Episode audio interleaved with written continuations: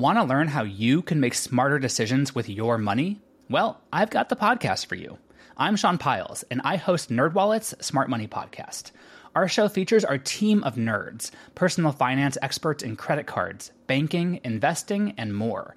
And they'll help you make the most of your money while cutting through the clutter and misinformation in today's world of personal finance. You'll get clarity on strategies to help you build your wealth, invest wisely, shop for financial products, and plan for major life events. Listen to NerdWallet's Smart Money Podcast wherever you get your podcasts.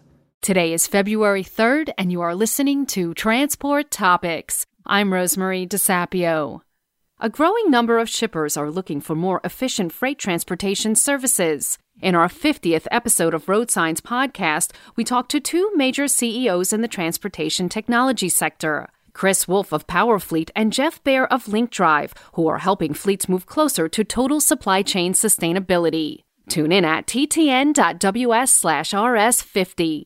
Now let's dive into today's top stories. The U.S. Department of Transportation has a new leader in Pete Buttigieg, a 2020 presidential candidate and the former mayor of South Bend, Indiana. Buttigieg was confirmed to become Secretary of Transportation by a Senate vote of 86-13 yesterday.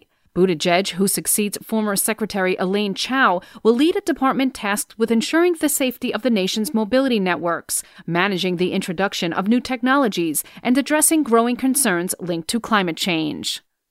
More than 56,000 drug and alcohol violations were recorded last year in a database intended to track truck drivers' compliance history and prevent them from job hopping in the event of a failed drug test. The number of driver violations reported rose by about 10,000 over the final 2 months of 2020, the first full year of operation for the Federal Motor Carrier Safety Administration's Drug and Alcohol Clearinghouse.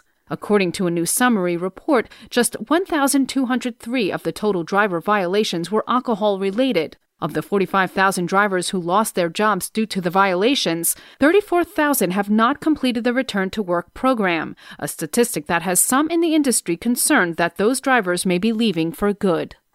A surge in e-commerce helped UPS post record revenue in the fourth quarter of 2020. The parcel delivery company said a high volume of holiday gifts and the beginning of shipments of COVID-19 vaccines helped boost the daily average number of packages it delivered by nearly 11% during the quarter. Revenue rose 21% to $24.9 billion in the 3 months ending December 31st, a record for the company. However, it posted a loss of $3.26 billion, or $3.75 per share, as costs rose and it took charges on pension obligations and the sale of its UPS freight business. The company reported a loss of $106 million the year before.